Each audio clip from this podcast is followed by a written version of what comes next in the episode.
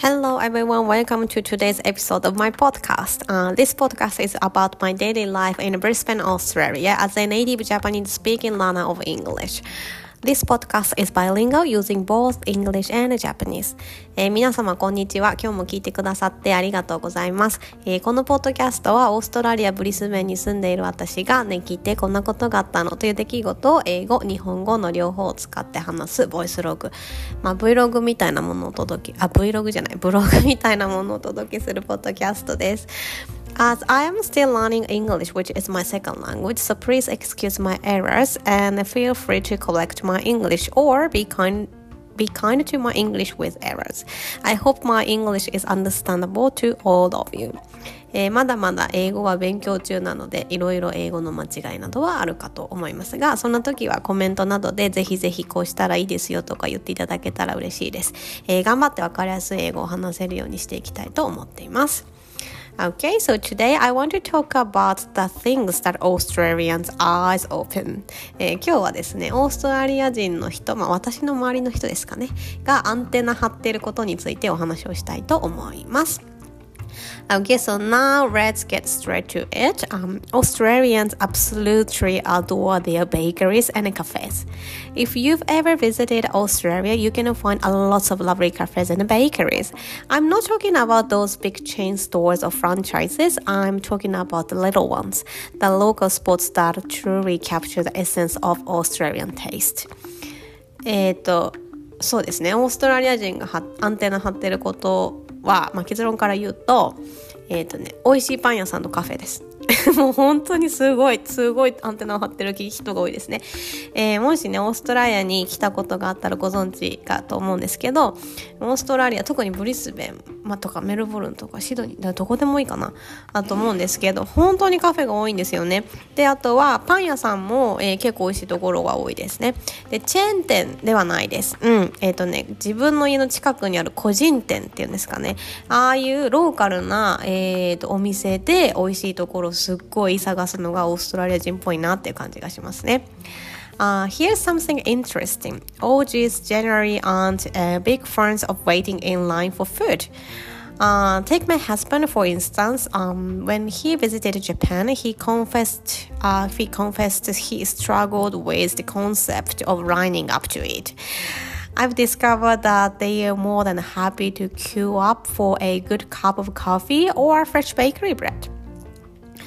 えっと、まあ、この間ちょっと、ふんってなって、ふんってか受けるって思ったことがあるんですけど、えっ、と、オーストラリア人の人って基本的には、あの、食べ物のために並ぶの本当好きじゃないんですよ。私の旦那さんも、そういう人で日本に行った時にどこに行っても並ばなきゃいけないの本当に嫌だとかずっとなんか言っててブジブジ言っててうるさいなと思ってたんですけどそうでもこのあのこのうちの旦那さんもお美味しいパン屋とか美味しいコーヒーのためには結構並べるのでで結構そういう人多いなと思いますね。うん。Uh, just the other day, a fantastic bakery reopened in my suburb. Uh, they used to be in a different neighborhood, but they made the move to ours. Naturally, I couldn't resist checking it out. Uh, so one Saturday, my husband and I headed over to get the zawado, and the line was surprisingly long. I've never seen anything like it in uh, in Brisbane. Yeah, um, of course, it's nothing compared to the queues in Japan, but still,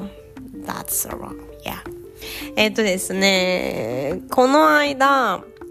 あの、うちの近所にすっごい美味しいとして有名なね、パン屋さんがリニューアルオープンして、まあ、移転してきたって感じですね。行ったんですよ。で、昔はちょっと離れてきたと、離れたとこにあったんですけど、最近ほんとうちの近くに、えー、来たんですよね。で、なんか、オーストラリアって Facebook のローカルコミュニティって、まあ、回覧板みたいな感じでみんな自分の住んでるサーバーブごとに Facebook あるんですけどそこが大盛り上がりだったんであこれは行った方がいいなと思って行くしかないと思ってえー、っとある土曜日にですねザワドっていうパンをあの買いに行きました。美味しいって書いてあったんでね。でザワドー買いに行って行こうと思ってパン屋さんふんふんふんと思って日曜日の朝行ったらすごい並んでてえこんな長い列ブリスベンで見たことないと思いました。Uh, but you know what really caught me attention? The ability to patiently wait in line. We had a chat about it while we are waiting, and my husband made an insightful remark. Bakeries and cafes have this incre- incredible way of bringing the community together, so Australians are always on the lookout for something special. Actually, he's right. Australians have a deep love for their local communities and a genuine desire to support local businesses. It's something that reminds me of the way we appreciate food in my hometown in Japan. Australians don't think in terms of states, but they think in terms of suburbs. So you often hear them say, in my suburb, there's this fantastic bakery, blah, blah, blah, blah, blah, って感じですね。And you can feel that pride、uh, they have for the little corner of our world. えっと、 まあもちろんその行列めっちゃ長かったんですけど、まあ、待ってる時にもみんなワクワクして、しかも超礼儀正しく待ってたので、あ、すごいなと思いました。もっとなんか、ああ、もう長いとか言う人が多いのかなと思ってたんですけどね。で、まあ待ってる間にちょっと私たちも少し話をしてたんですけど、まあその時に旦那さんがですね、あの、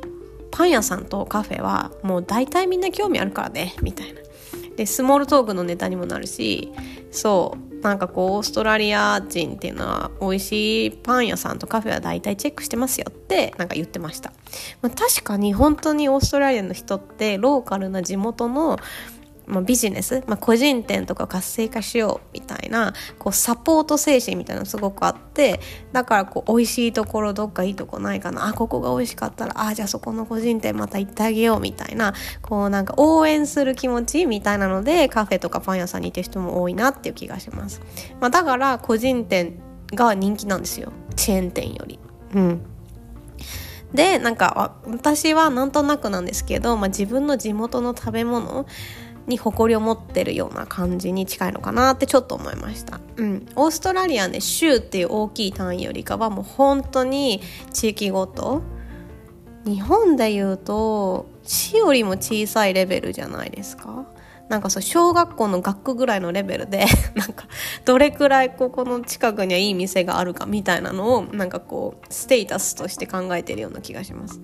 そうだからうちのサバーブ、まあ、うちの地域には本当に美味しいパン屋さんがあるのよねみたいな感じで言う人とか結構いるなと思うんで、まあ、確かパン屋さんとカフェでステータスを感じてる人って多いのかなって思いました。So now, I've Uh, I've mainly been talking about bakeries in this episode, but the same enthusiasm applies to cafes as well. OGs are always on the hunt for that hidden gems of a local cafe, and you can bet they they will eagerly share their discoveries with their friends at work or anything else. Personally, I love this culture aspect where people prioritize their local community over what's popular.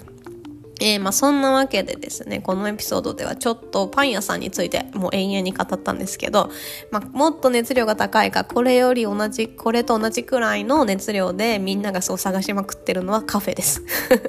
そう。なんか個人経営とかでやってるような美味しいカフェ、あとロース、ロースタリーっていうんですか、お豆とかも焙煎してるようなとこと一緒になってるところがあるとか、結構みんなすごい、なんか探してますね。うん。で、まあ知り合いの人とかに、うちのサバーブにこんなのができてさ、とか、そこのカフェ行ったことある？みたいな ことを言ってる人めちゃめちゃ多いなと思いますね。うん。私はね、この地元を大切にする感というか、まあ最近流行ってるものじゃなくて、自分の地域のいいところを見つけて、そこをめちゃめちゃ楽しんでるっていう、そういう雰囲気はすごくいいなと思っています。